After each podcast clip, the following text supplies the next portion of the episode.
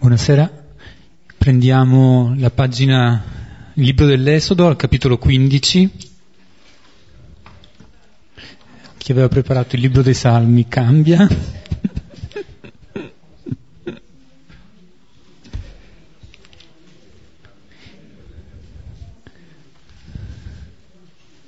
Quindici, capitolo 15 del libro dell'Esodo. Stasera iniziamo con questo canto di ringraziamento che è il canto di Israele che viene liberato dalla schiavitù in Egitto. Lo preghiamo fino al versetto 18. Lo preghiamo come sempre dividendoci in due cori, iniziando dalla mia destra, un versetto alla volta. Iniziamo con la parte in, uh, con le virgolette da voglio cantare in onore del Signore. In nome del Padre, del Figlio e dello Spirito Santo. Amen. Voglio cantare in onore del Signore perché ha mirabilmente trionfato, ha gettato in mare cavallo e cavaliere. Mia forza e mio canto è il Signore Egli mi ha salvato, è il mio Dio e lo voglio lodare, è il Dio di mio Padre e lo voglio esaltare. Il Signore è prode in guerra, si chiama Signore. I carri del Faraone e il suo esercito ha gettato nel mare, i suoi combattenti scelti furono sommersi nel mare rosso. Gli abissi li ricoprirono, sprofondarono come pietra. La tua destra, Signore, terribile per la potenza, la tua destra, Signore, annienta il nemico. Con sublime grandezza abbatti i tuoi avversari, scateni il tuo furore che li divora come paglia. Al soffio della tua ira si accumularono le acque, si alzarono le onde come un argine, si rappresero gli abissi in fondo al mare. Il nemico aveva detto, inseguirò, raggiungerò, spartirò il bottino, se ne sazierà la mia brama, sfodererò la spada, li conquisterà la mia mano. Soffiasti con il tuo alito, il mare li coprì, sprofondarono come piombo in acque profonde. Chi è come te fra gli dei, Signore? Chi è come te, maestoso in santità, tremendo nelle imprese, operatore di prodigi? Stendesti la destra, la terra l'inghiotter guidasti con il tuo favore questo popolo che hai riscattato, lo conducesti con forza alla tua santa dimora.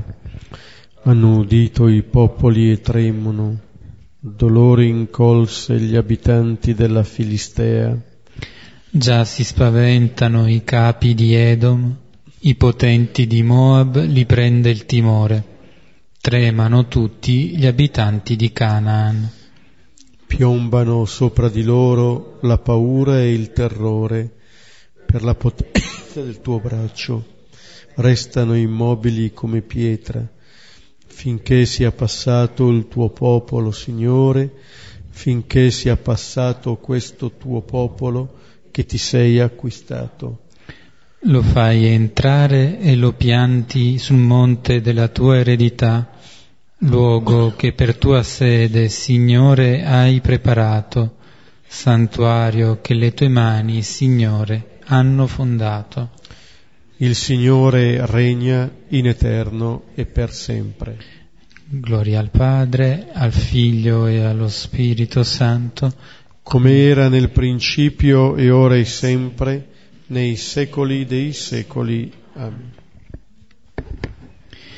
Iniziamo questa sera insieme con questa preghiera che ci riporta intanto al brano che abbiamo visto la volta scorsa in cui si faceva riferimento all'esodo, all'esodo che deve vivere Gesù questo esodo che è eh, questo cammino che porta alla liberazione del popolo e che viene in questo canto del capitolo 15 del libro che proprio prende il nome di Esodo, viene eh, sottolineato come questo canto di gioia, canto di lode per il Signore.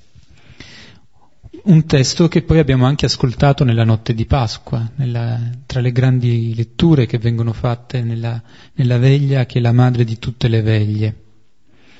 Un, questo testo sottolinea uh, lo sguardo di gratitudine del popolo che viene rivolto al suo Signore, perché, perché ha operato in modo prodigioso, ammirabilmente trionfato e lo ha condotto verso la salvezza. E il Dio che è il Dio di, del Padre del popolo di Israele, che è il Dio nostro, dei nostri padri, che è al centro di questo canto di lode e di ringraziamento. E, è come quando si vive un'esperienza molto forte, molto intensa, e poi viene spontaneo formulare con uh, parole, con gesti, la manifestazione della gratitudine per quello che si è ricevuto. È proprio un inno che irrompe da un cuore pieno. Perché? Perché l'esperienza è di essere stati oppressi, l'esperienza è di essere stati schiacciati, condotti dal nemico fino nella condizione quasi di morte e vedere che questo nemico che tanto mi ha fatto penare, che tanto dolore mi ha inferto, è un nemico che viene vinto, che viene ribaltato, che non può ammettere le mani su di me. E quindi questa è la forza di sentire questa esperienza di, libera- di liberazione. Il canto si rivolge evidentemente all'esperienza del popolo di Israele liberato dalle mani degli egiziani ma è l'esperienza di chiunque venga liberato dalle mani di qualcuno che eh, opprime e schiaccia. E anche l'esperienza di quando sentiamo che all'interno del nostro cuore, all'interno di noi stessi, siamo schiacciati da qualche forza che ci, ci è nemica. E quando sperimentiamo questa liberazione, eh, il cuore scoppia, il cuore riprende a, a battere e il canto si, si, si leva verso l'alto. E questo perché il Signore ha preparato per noi una casa. Questa è la conclusione del, del cantico di ringraziamento.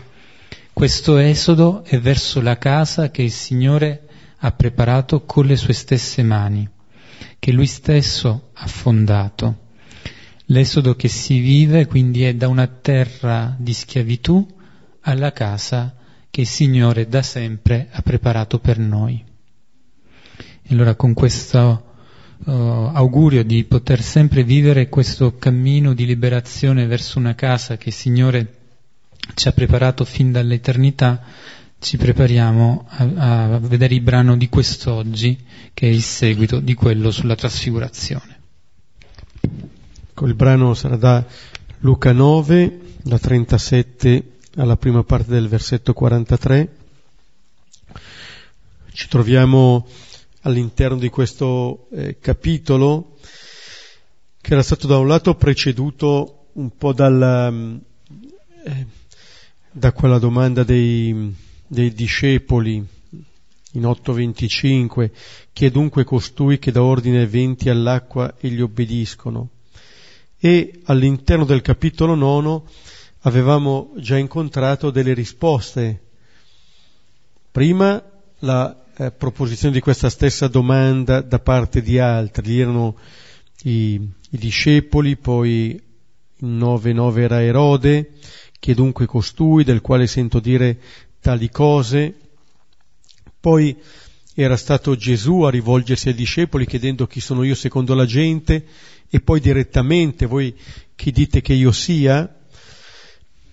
E Gesù aveva posto questa domanda ai suoi dopo il segno dei pani, cioè dopo che col pane spezzato aveva dato di fatto già la risposta a quella domanda, quasi a verificare eh, il grado di comprensione nei suoi. E dopo che Pietro risponde tu sei il Cristo, tu sei il Messia, di nuovo le parole di Gesù sul figlio dell'uomo, che spiegano un po' il senso del pane spezzato. Allora a quella domanda a un certo momento è Gesù stesso che, ehm, che risponde e la volta scorsa avevamo visto invece la voce dalla nube, la voce del Padre, che indica appunto in Gesù il figlio eletto, il figlio amato e il comando di ascoltarlo, ascoltatelo. Allora Gesù è colui che noi siamo chiamati ad ascoltare, ad accogliere. E il brano di questa sera appunto racconta il, ciò che avviene immediatamente dopo la trasfigurazione. Ascoltiamo il brano. Ora avvenne il giorno seguente. Essendo essi scesi dal monte, gli venne incontro molta folla. Ed ecco, un uomo dalla folla gridò dicendo, Maestro, ti prego che guardi giù su mio figlio, perché è il mio unigenito. Ed ecco, uno spirito lo prende e all'improvviso grida, e lo scuote con schiuma, e a fatica si ritira da lui sbattendolo. E pregai i tuoi discepoli perché lo scacciassero e non poterono. Ora rispondendo Gesù disse, O generazione senza fede e pervertita, fino a quando sarò presso voi e vi sopporterò? Porta qui tuo figlio. Ora, mentre ancora egli avanzava, lo scosse il demonio e lo contorse Ora Gesù gridò lo spirito immondo, sgridò lo spirito immondo e guarì il ragazzo e lo restituì a suo padre. Ora furono colpiti tutti dalla grandezza di Dio. Questo è ciò che accade appunto subito dopo la, la trasfigurazione. Qui è uno dei brani che facendo seguito al racconto della volta scorsa, mostra anche la fatica da parte dei discepoli ad accogliere ciò che è avvenuto sul monte. Qui questo brano non solamente da parte loro, anche da parte un po' di tutta la folla, del padre di questo figlio, come mostrare che questi discepoli, dei quali l'inizio del capitolo aveva parlato della missione, di ciò che erano chiamati a fare, mostrano ancora la loro incapacità. Ma questo ci dice una cosa, che non, non si tratta di cogliere chissà quali insegnamenti immediati. Si tratta di un cammino, cioè quel cammino che Gesù compirà verso Gerusalemme, sarà poi il cammino che formerà in maniera definitiva i discepoli. È quasi impossibile che il discepolo conosca già tutto. Gesù lo sta preparando a quello che lo attende. Le loro fatiche, che compaiono già qui, compariranno anche nei, nei brani a seguire, eh, immediatamente seguenti questo brano, ci mostrano questo cammino che i discepoli e con loro anche i lettori, anche noi, siamo chiamati a fare. Dall'altra parte è anche questo un brano dove ci, ci, viene presentato, ci viene presentata la potenza di Gesù. Ascoltare Gesù, obbedendo cioè alla parola della, della voce che esce dalla nube, significa riprendere vita. L'obbedienza a Gesù ci fa riprendere vita, riporta vita laddove sta mancando e ci fa anche vedere eh, come eh, quel Gesù che si è contemplato trasfigurato sul monte è lo stesso Gesù che cammina appunto verso Gerusalemme.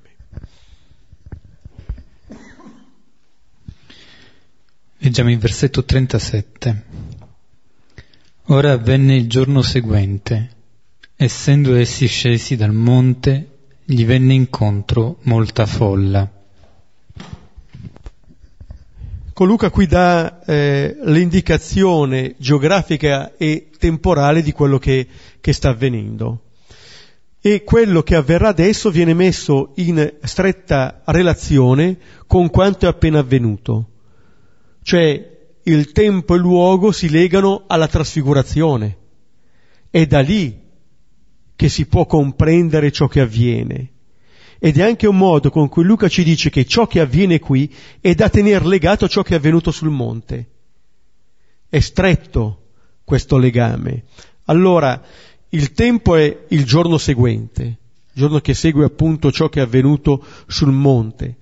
E anche il tempo in cui ehm, eh, ci mette già sull'avviso che forse non è più possibile forse ripetere quello che si è vissuto sul monte, perché anche quello è stato un dono che è da accogliere e non da trattenere. Leopardi ci aveva la sera del dì di festa, almeno questi aspettano il giorno dopo, no? per, però per dire che il, eh, ci può essere anche un giorno in cui le cose non vanno, ma è un modo con cui noi scopriamo la gratuità di ciò che abbiamo sperimentato. E forse questo ci deve lasciare anche tranquilli. Non è che ogni giorno siamo chiamati a ripetere chissà quali esperienze. Sant'Ignazio negli esercizi spirituali, quando spiega un po' ciò che avviene dentro di noi attraverso le regole del discer- cosiddette regole del discernimento, dice che tutto è grazia, non devi inorgoglirti per le esperienze che hai avuto, perché se le hai avuto te le ha date il Signore. E te le ha date perché Lui è buono, non perché hai fatto chissà quali cose. Tu hai fatto più o meno le cose che sei chiamato a fare. Però dicendo che tutto è dono e grazia. E questo lascia anche abbastanza eh, liberi nel senso che possiamo fare quello che è il nostro potere. Allora eh, può esserci anche il giorno dopo che non è che annulli quello che è avvenuto il giorno prima. Può darsi che non si ripete esattamente l'esperienza del giorno prima, ma non è che allora non è avvenuto niente il giorno prima.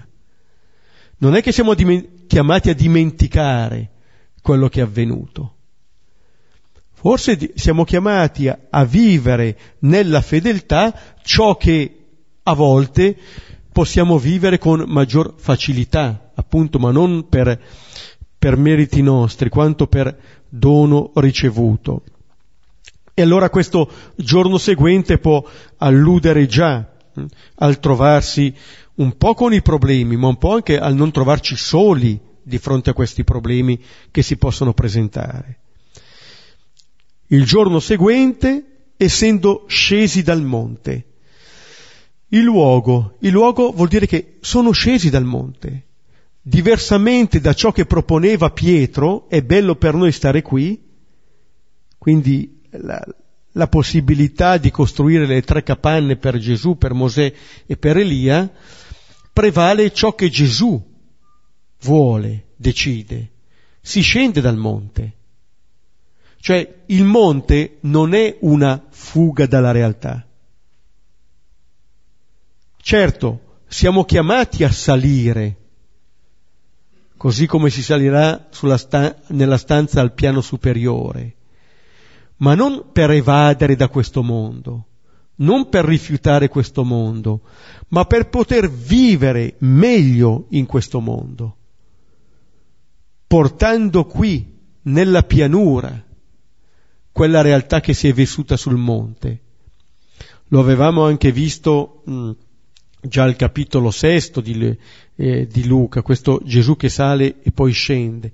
Così anche qui si diceva nel brano della scorsa volta, salì sul monte a pregare, dopo aver preso Pietro, Giovanni e Giacomo, e adesso, essendo scesi dal monte, eh, li porta giù.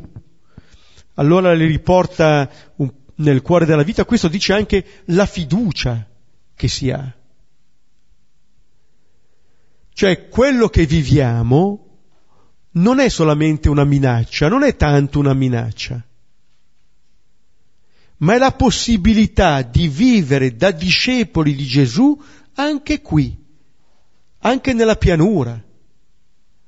Non è che si è discepoli di Gesù in montagna e poi quando si scende, eh, beh, si va secondo altre logiche. No. Ciò che si sperimenta nella vita di fede è ciò che siamo chiamati a vivere nella vita ordinaria. Si fa un tutt'uno.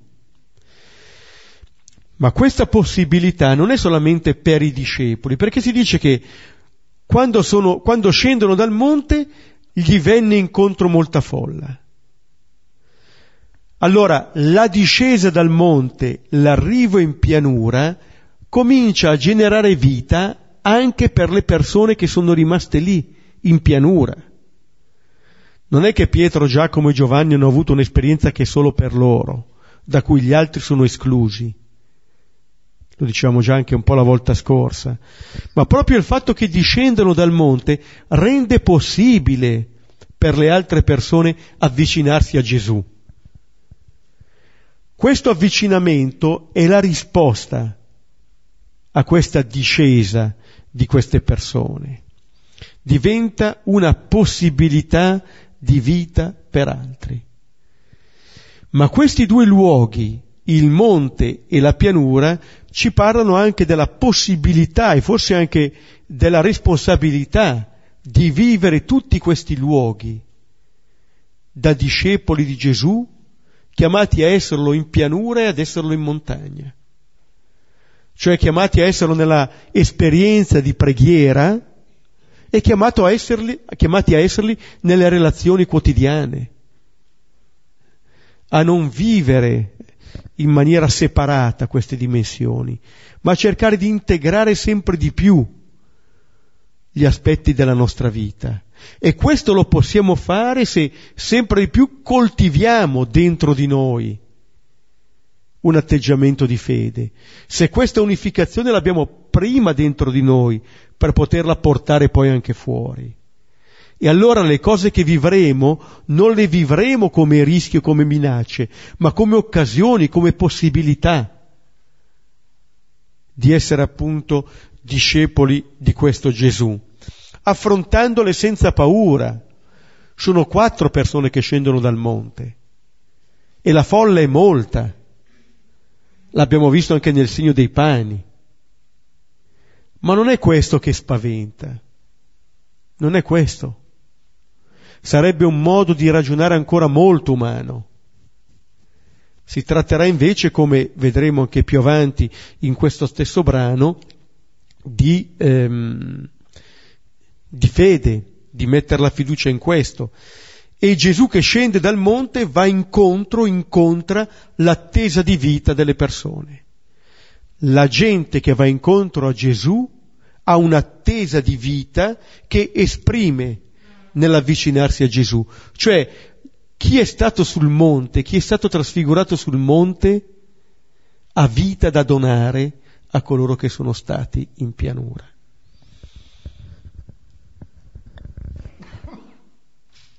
Leggiamo i versetti 38 e 39. Ed ecco, un uomo dalla folla gridò dicendo, Maestro, ti prego che guardi giù su mio figlio perché è il mio unigenito. Ed ecco, uno spirito lo prende e all'improvviso grida e lo scuote con schiuma e a fatica si ritira da lui sbattendolo. Come come arrivano in pianura, ecco che eh, si presentano quelli che sono i problemi. Ma direi bene così.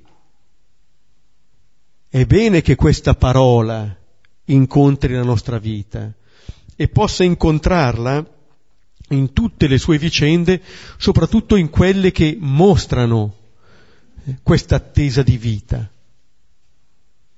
È lì che deve riportare la vita, per quello la voce dalla nube diceva ascoltatelo, perché è una parola che porta vita.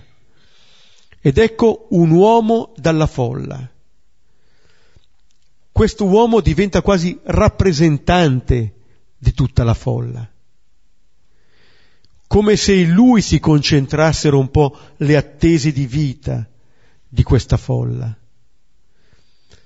E questo uomo eh, ci dice che eh, con il carico di problemi che presenterà, che eh, coloro che sono stati sul monte, lui li chiamerà ad abitare meglio la pianura, ad aiutare anche quest'uomo ad abitare la pianura. Ricordate al capitolo sesto, quando Gesù chiama i suoi, chiama i dodici, con loro scende in un luogo pianeggiante e lì si rivolge con appunto il discorso della pianura, le beatitudini, eccetera. Qui assistiamo a una scena analoga, dove quella parola qui diventa guarigione. Vediamo ancora che questa parola è una parola di vita, però prima di dire ancora una parola, Gesù ascolta. La prima cosa che eh, il Signore fa, il Signore compie, è ascoltare questo grido, questo grido di dolore, quasi di disperazione della persona.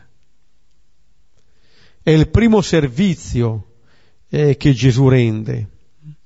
Siamo nel tempo di Pasqua, tanti incontri del risorto iniziano con Gesù che pone delle domande a delle persone sulla loro situazione. Donna, perché piangi? Chi cerchi? Figlioli, non avete nulla da mangiare? Giovanni 21. E poi i due di Emmaus, che sono questi discorsi.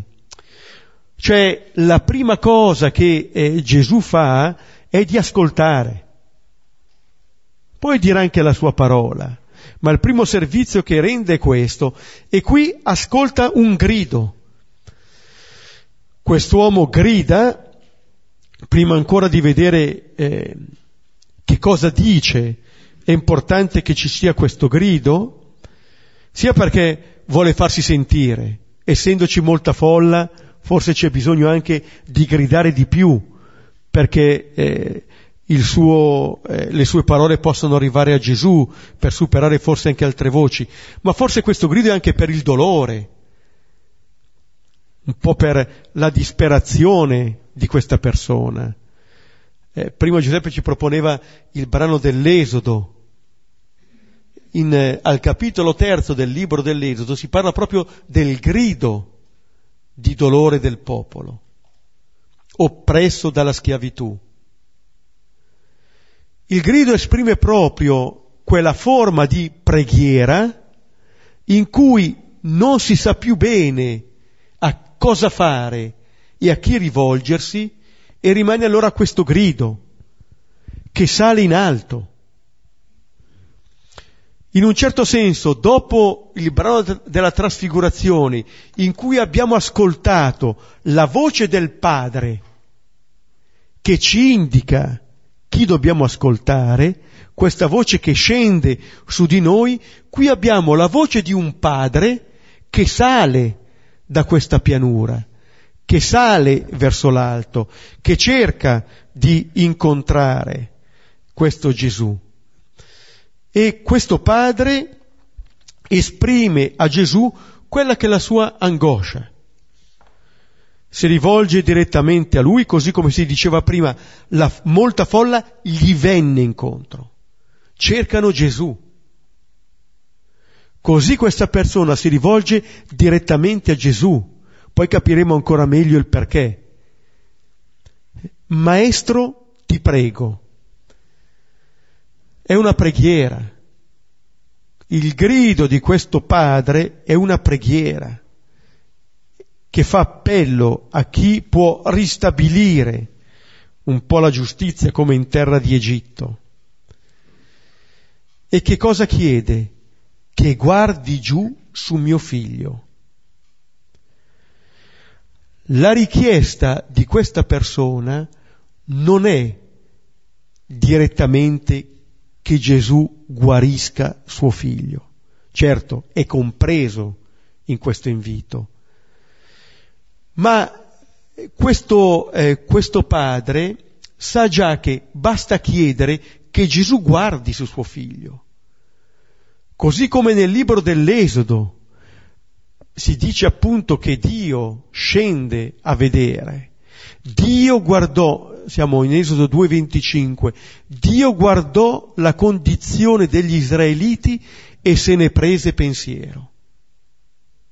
come dire, se guardi è impossibile che tu rimanga lontano. Se non rimango lontano io è impossibile che tu non ri- rimanga lontano, però nella, eh, nella, nell'ultima parte di questa invocazione, guardi giù su mio figlio perché è il mio unigenito, da un lato emerge ancora di più la disperazione di questa persona, perché è l'unico figlio, non ne ha altri. D'altra parte, non si sa bene dove finisca il dolore per questo figlio o dove possa esserci quasi una sovrapposizione, una sorta di identificazione del padre con questo figlio. E allora non si riesce più a discernere se il dolore è il dolore per il figlio o è anche il dolore per il padre che viene privato a, questa, eh, a questo punto del proprio futuro. È il mio figlio, il mio unigenito. Come se appunto ci fosse questa eh, quasi disperazione non solo per il figlio, ma anche per se stesso. E poi spiega da dove derivi questa sua disperazione, descrivendo quella che è eh, la malattia del figlio. Anche questo è, è, ci fa partecipare al dolore di questa persona.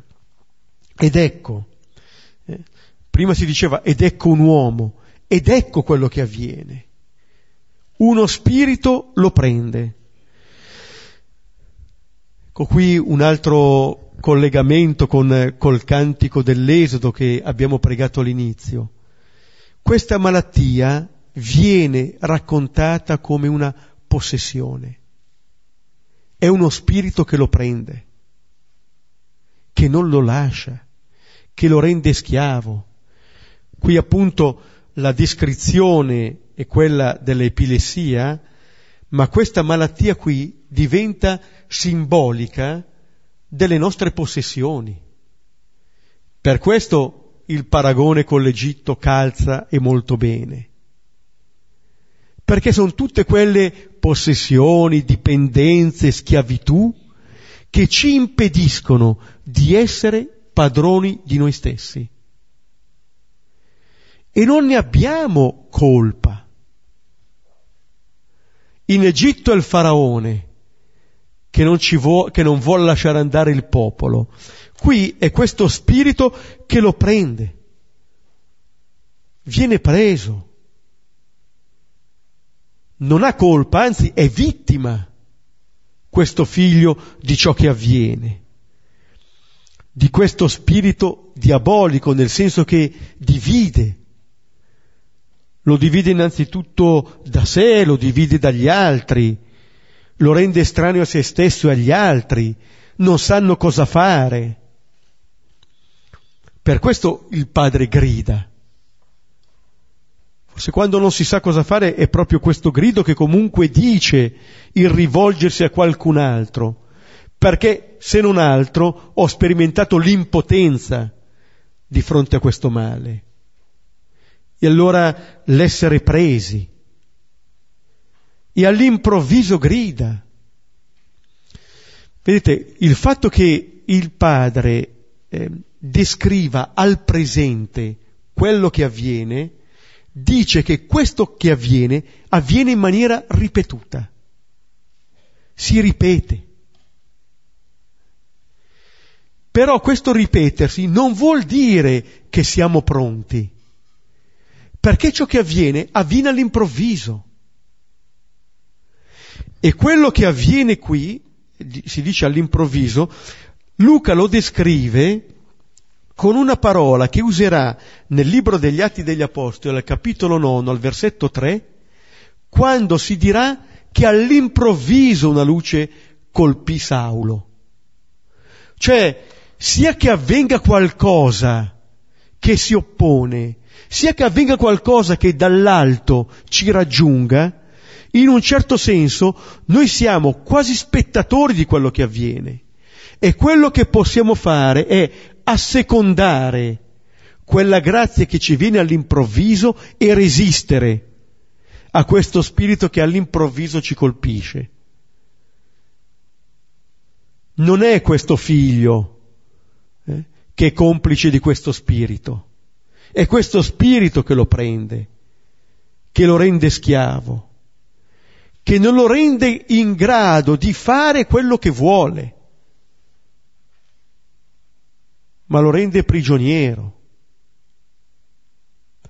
Una descrizione su un altro livello di una situazione come questa, eh, se volete la, potete, la possiamo trovare in Romani 7, 14 e seguenti, quando Paolo dice che non è in grado di fare il bene che vuole, ma si ritrova a fare il male che non vuole. È la condizione di impossibilità lasciato a se stesso di compiere il bene. E dirà Paolo, chi mi libererà da questo corpo votato alla morte? Da questo corpo. E dirà più avanti, siano rese grazie a Gesù Cristo. Eh? Perché lì c'è anche da parte di Paolo questo grido e poi l'esperienza di questa possibilità di liberazione. Quando l'uomo non è più padrone di sé, non è detto però che debba comunque essere schiavo. Abbiamo pregato l'inno di liberazione dall'Egitto, simbolo di ogni terra di schiavitù, di ogni condizione servile. Alcune schiavitù ce le andiamo a cercare, alcune ci vengono a cercare. E allora eh, quello che eh, diventa possibile è quello di, ehm, di provare ad affrontare non da soli queste battaglie. Un esempio di battaglia, anche questa eh, interessante, eh, non è contro uno spirito impuro, ma la, la, logica è un po' la stessa, la troviamo nel primo libro di Samuele al capitolo diciassettesimo, Davide contro Golia. Troviamo un po' lo stesso modo di, di, di combatti, le stesse modalità di combattimento. Qui questo padre descrive ciò che sempre si ripete. Golia è uno che ripete sempre le stesse parole. Dice il primo libro di Samuele che ripeteva le solite parole, quelle che tengono in scacco l'esercito di Saul l'esercito di Israele. Golia è quello che esce mattino e sera e dice sempre le stesse parole. Forse appunto che quasi Israele si abitua. E in un certo senso se non arriva Golia si preoccupano, dicono ma come? Non viene oggi, ci deve dire le stesse parole così noi abbiamo paura, ci rifugiamo e rimaniamo qui bloccati 40 giorni, una vita. Se non altro il padre di questo figlio eh, non accetta questa condizione, grida, eh, non si abitua al ripetersi di queste cose. Come dire, nel grido di questo padre sono raccolte forse appunto le grida del suo figlio. All'improvviso grida, bene, grido anch'io, quel grido che è il segno della malattia del figlio lo faccio diventare grido di preghiera, espresso come forse disperazione, ma che però voglio eh, che giunga fino a Gesù. Ecco allora eh, dietro la descrizione di un ripetersi possiamo intuire eh, la sofferenza del figlio la sofferenza di questo padre.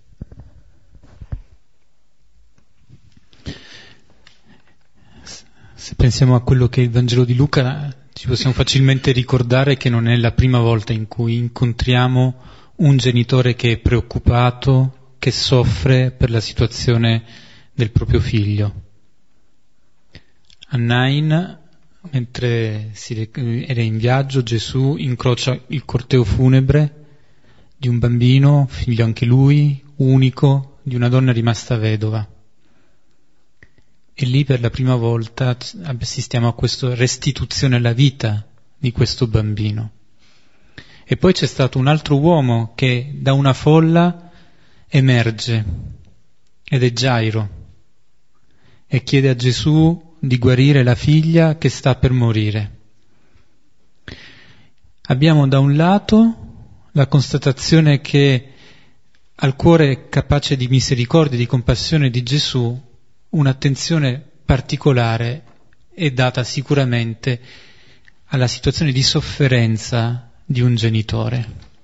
È come se il dolore portato lo faccia emergere, lo faccia individualizzare rispetto ad una folla, diventa visibile, acquista una, un'importanza particolare, perché evidentemente questo legame di affetto tra il genitore e il figlio che soffre è molto forte, è particolare. Ma mi colpiva questa insistenza, perché in tutti questi tre casi quello che è in gioco è la vita. Ed è in gioco la vita del figlio, questo figlio che è unigenito, e che significa quindi che non c'è futuro se muore, e quindi in qualche modo è anche in gioco la vita dei genitori, che in tutti questi casi il Signore interviene, interviene restituendo la vita.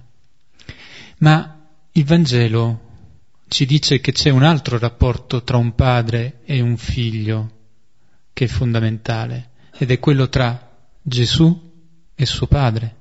E proprio nel testo della trasfigurazione, qualche versetto prima, avevamo letto la voce che dalla nube dice tu sei il mio figlio, l'amato, l'eletto.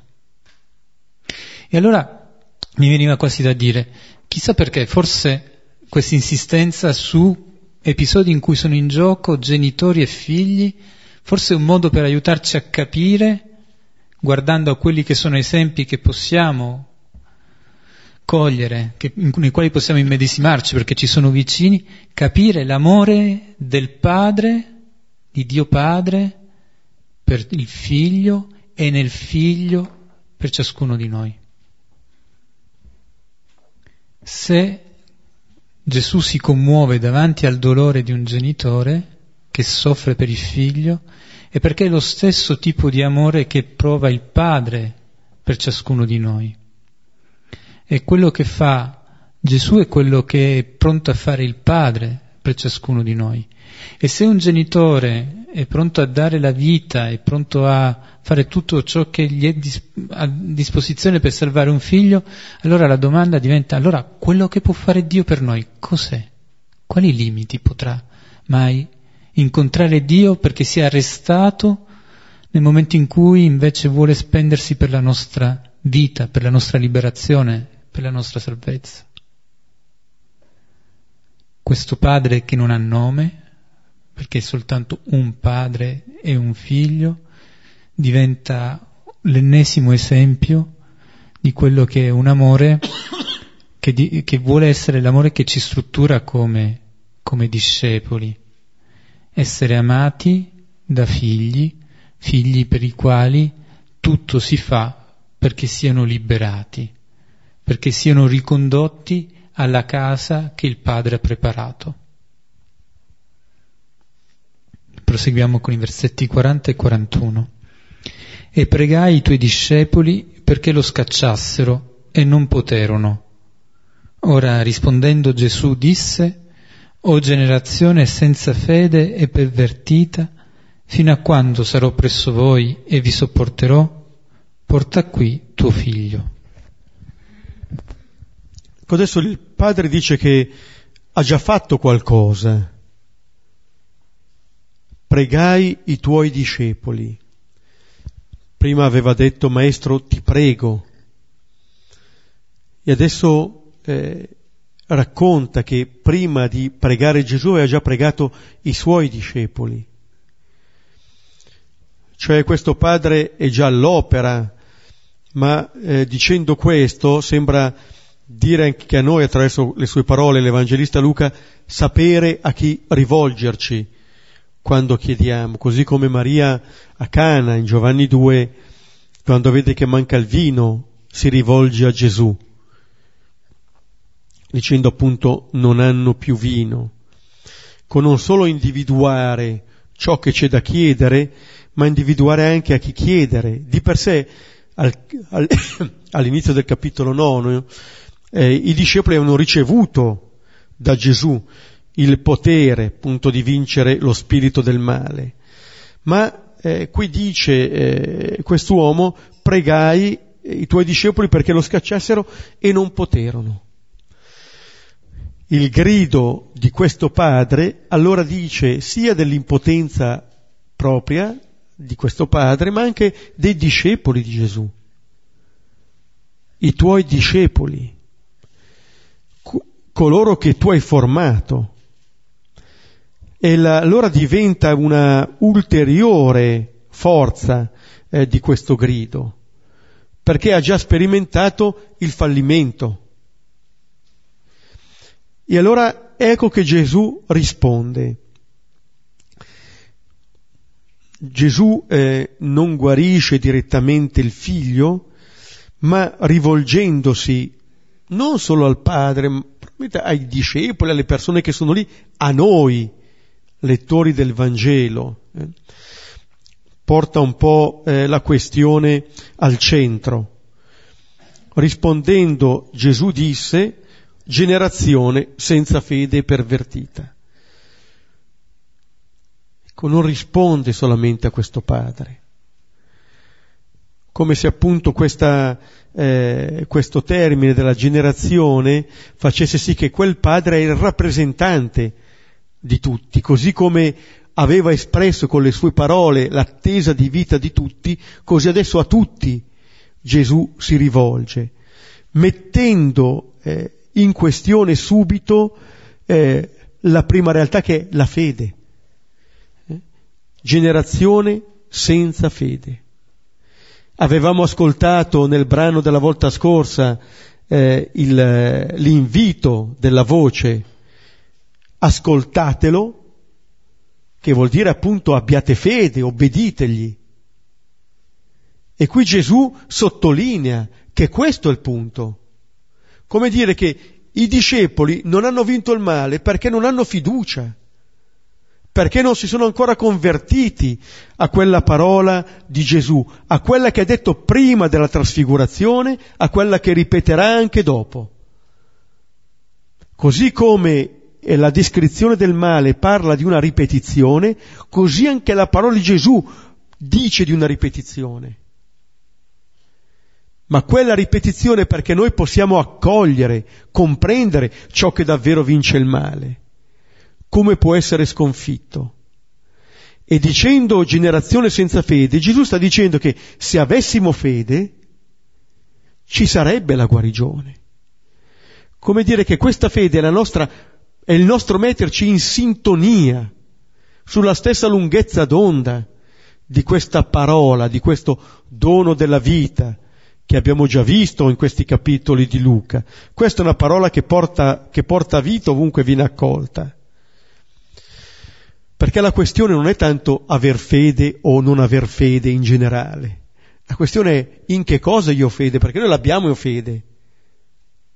Però spesso abbiamo più fede nelle nostre paure che nella parola di Dio. Abbiamo più fede in tante altre parole che non nella parola di Dio.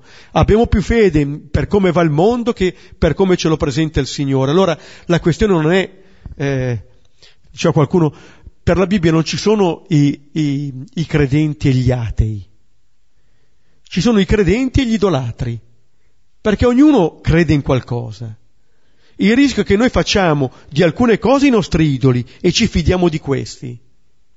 E non ascoltiamo più quella parola che è in grado di portare vita. E la parola di Gesù forse all'inizio ci sorprende, perché non, Luca non ci dice Gesù si commosse davanti a questo dolore, davanti a questo racconto. No, generazione senza fede pervertita, fino a quando sarò presso di voi e vi sopporterò. Uno dovrebbe dire, ma cosa ti è successo Gesù? Dormito male? L'altezza ti fa un po' male? Meglio stare in pianura, se, se l'altezza ti fa queste cose, eh, se problemi di pressione, meglio che stai in pianura. E invece qui Gesù si rende conto che prima di guarire quel figlio ci sono altre guarigioni da compiere e forse un po' più complicate di quelle del figlio. Così citavamo prima Davide, si rende conto che prima di sconfiggere Golia deve, tra virgolette, sconfiggere suo fratello maggiore e Saul e tutte le loro logiche. Per Golia basterà una pietra. Per il fratello maggiore per Saul ci vuole molto di più. Col fratello maggiore non si sa neanche se abbia vinto o perso, si sono allontanati l'uno dall'altro. Ma per dire che questa parola di Gesù è una parola che vuole guarire vuole ridestare la fede in queste persone, che non ce l'hanno più. E dicendo fino a quando sarò presso di voi e vi sopporterò, come dire, li richiama. Tra l'altro ha appena detto che cosa succederà a lui, al figlio dell'uomo. Allora, o accogliamo, ascoltiamo questa parola di Gesù che ci farà, che ci aiuterà a vincere lo spirito del male, altrimenti vivremo con Gesù un rapporto come un idolo. Ce lo porteremo qua e là, come gli israeliti portavano l'arca, sperando che quando è qui con noi vinca gli avversari. Ma questa non è fede, questa è superstizione. Perché deleghiamo a Lui e non lo vogliamo ascoltare. Non vogliamo che quella parola diventi la nostra vita. Ce lo portiamo dietro come un amuleto e Gesù non manda via questa persona, perché poi dice porta qui tuo figlio. Allora, eh, come dire, questo padre eh, si è rivolto giustamente a Gesù. Quello che Gesù richiama è la fede, dicendo porta qui tuo figlio, certo, guarirò tuo figlio, ma non solo lui desidero guarire. In lui si vede bene eh, come agisce lo spirito del male. Forse gli altri non hanno ancora consapevolezza. Siamo schiavi e non lo sappiamo. Non facciamo quello che vogliamo e pensiamo di essere liberi.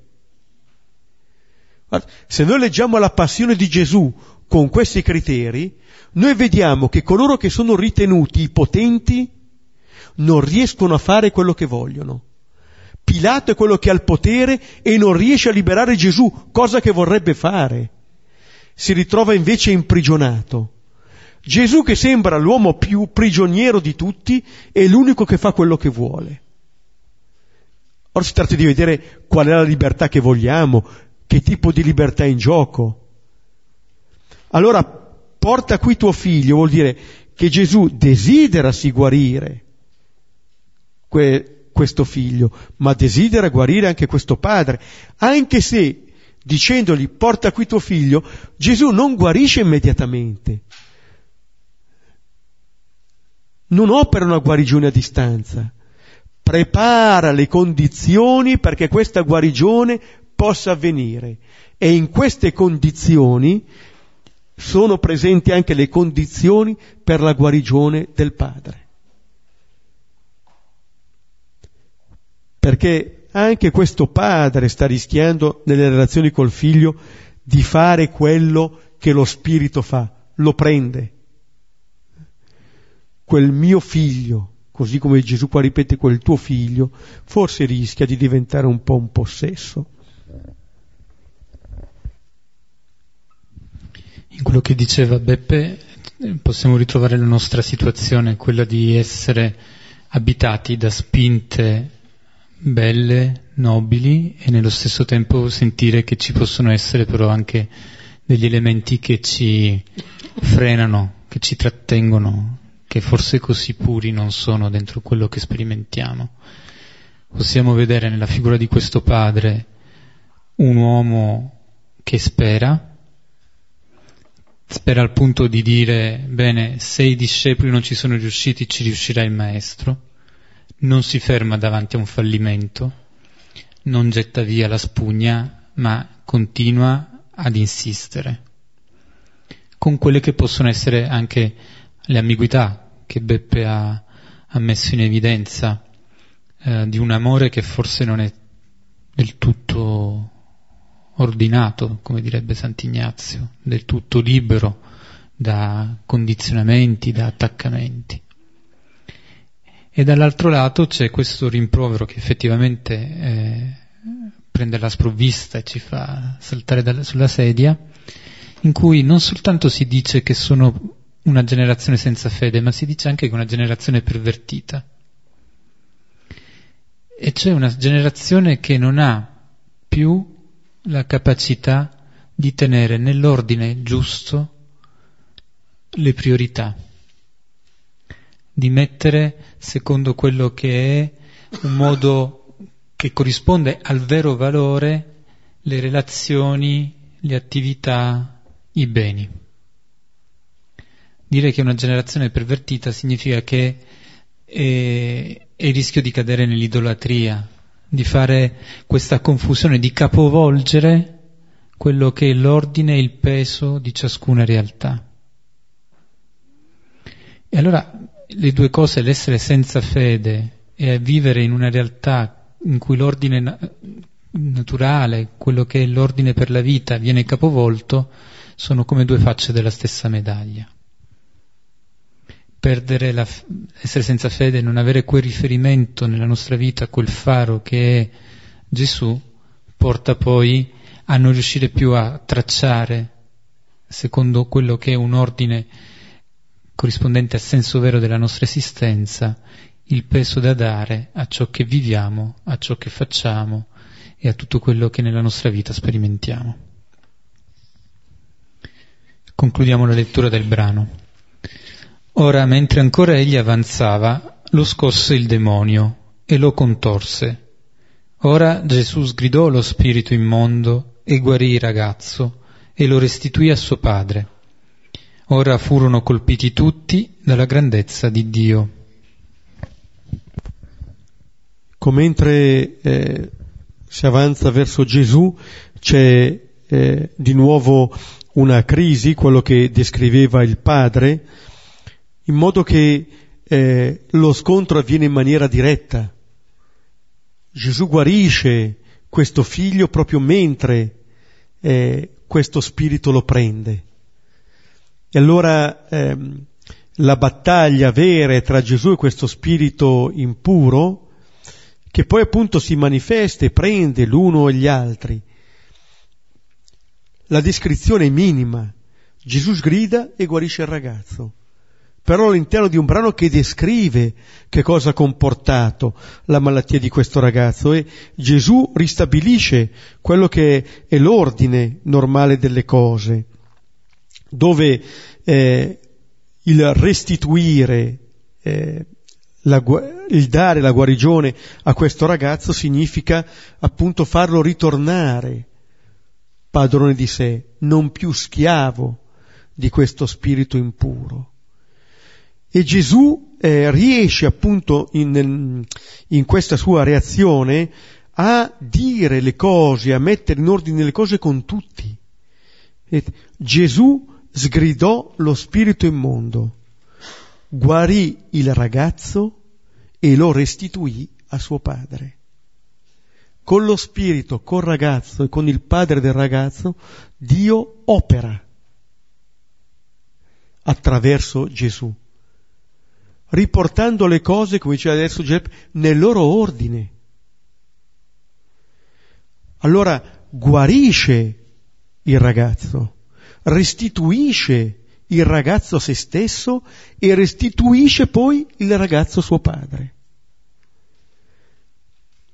In questo modo il padre lo può riavere come dono che gli è stato dato.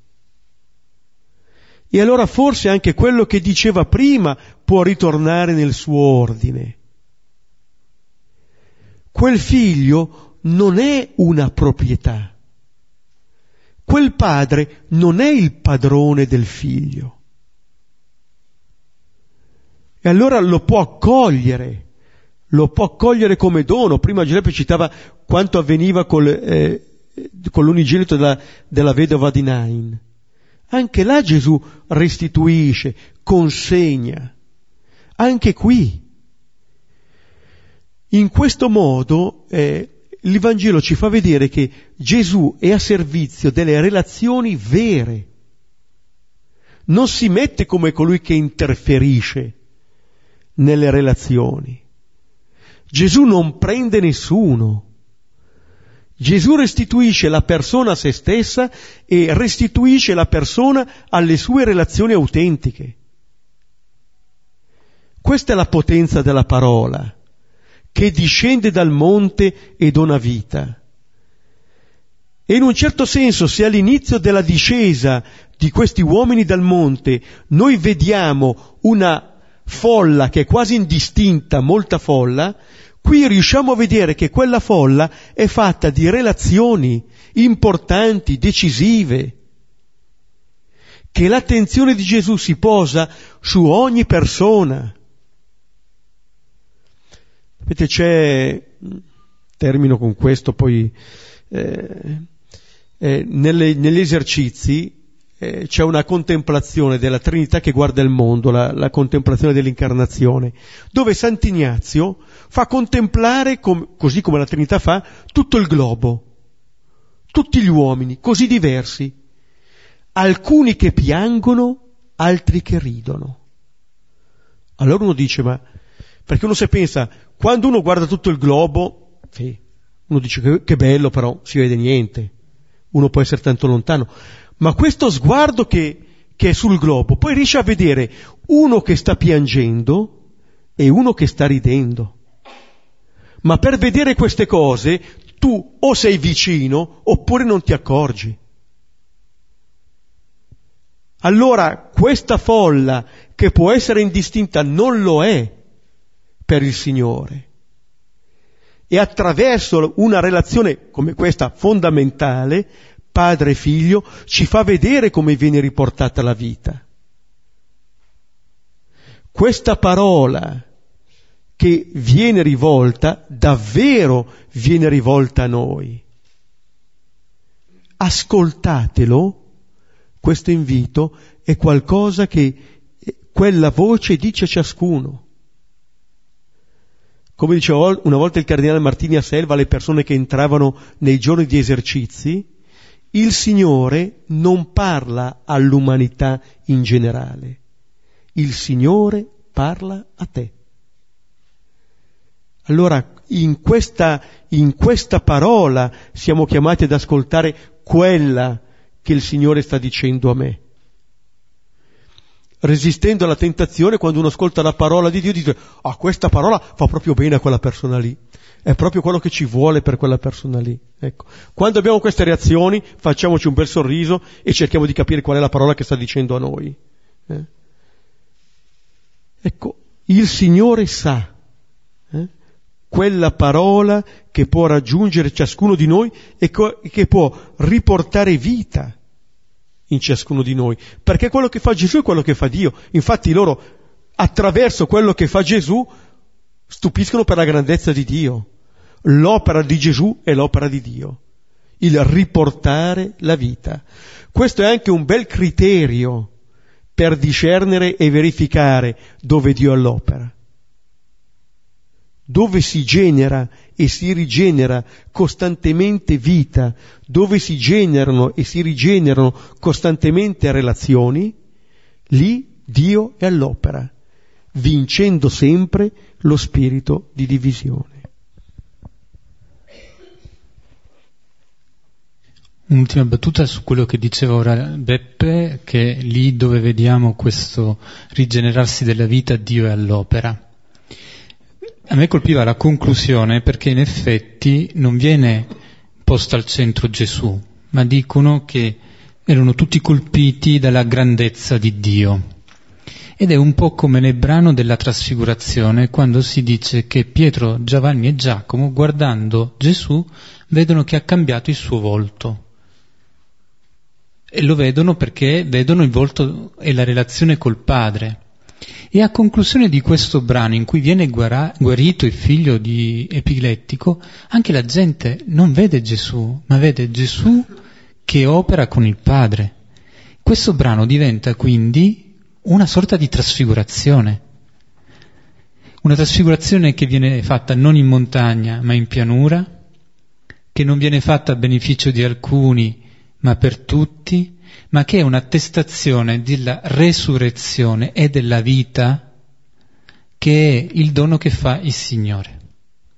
Allora, in questo senso, se possiamo aver provato invidia per Pietro, Giacomo e Giovanni, che sono stati chiamati e portati da Gesù con sé sul monte e hanno partecipato alla trasfigurazione, possiamo sentirci un po' meno invidiosi, perché ogni volta che nella nostra vita o nella vita di qualcuno che ci è a fianco riconosciamo i segni dell'opera del risorto, che ridona vita, che rigenera, Ebbene, stiamo contemplando il volto di Gesù trasfigurato, stiamo contemplando l'opera di Dio nella nostra esistenza.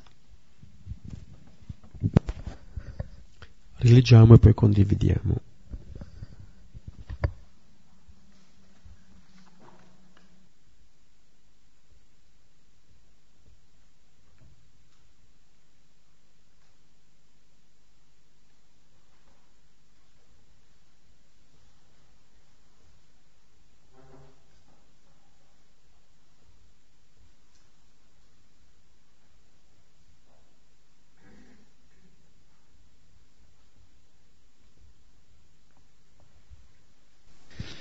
Mi colpiva molto stasera quella parte, quella del rimprovero di Gesù, in cui ehm, c'è generazione e quindi ehm, si rivolge a tutti quanti, cioè non solo alla persona da guarire, non solo ai discepoli che non sono stati capaci di guarirlo, eh, ma a tutta una generazione, quindi compresi anche noi lettori.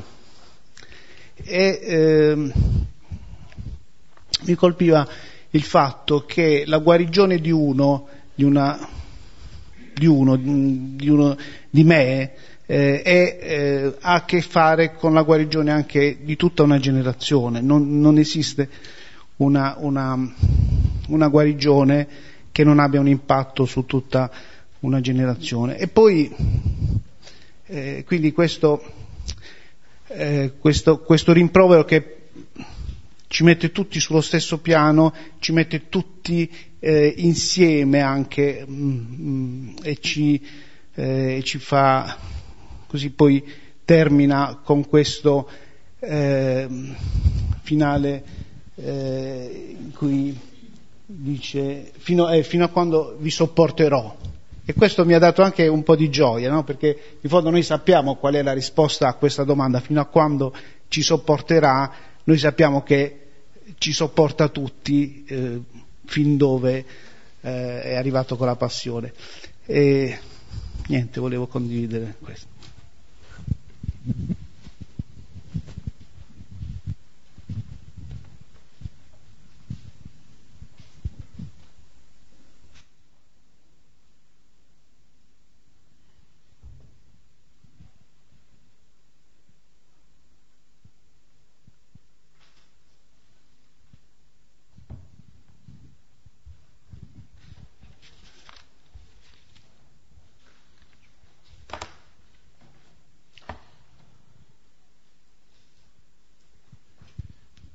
Possiamo concludere pregando insieme il Padre nostro. Padre nostro, che sei nei cieli, sia santificato il tuo nome, venga il tuo regno, sia fatta la tua volontà, come in cielo così in terra. Dacci oggi il nostro pane quotidiano e rimetti a noi i nostri debiti, come noi li rimettiamo ai nostri debitori, e non ci indurre in tentazione, ma liberaci dal male. Amen. Nel nome del Padre, del Figlio e dello Spirito Santo. Amen. Appuntamento per la prossima settimana e poi un aiuto per le sedie.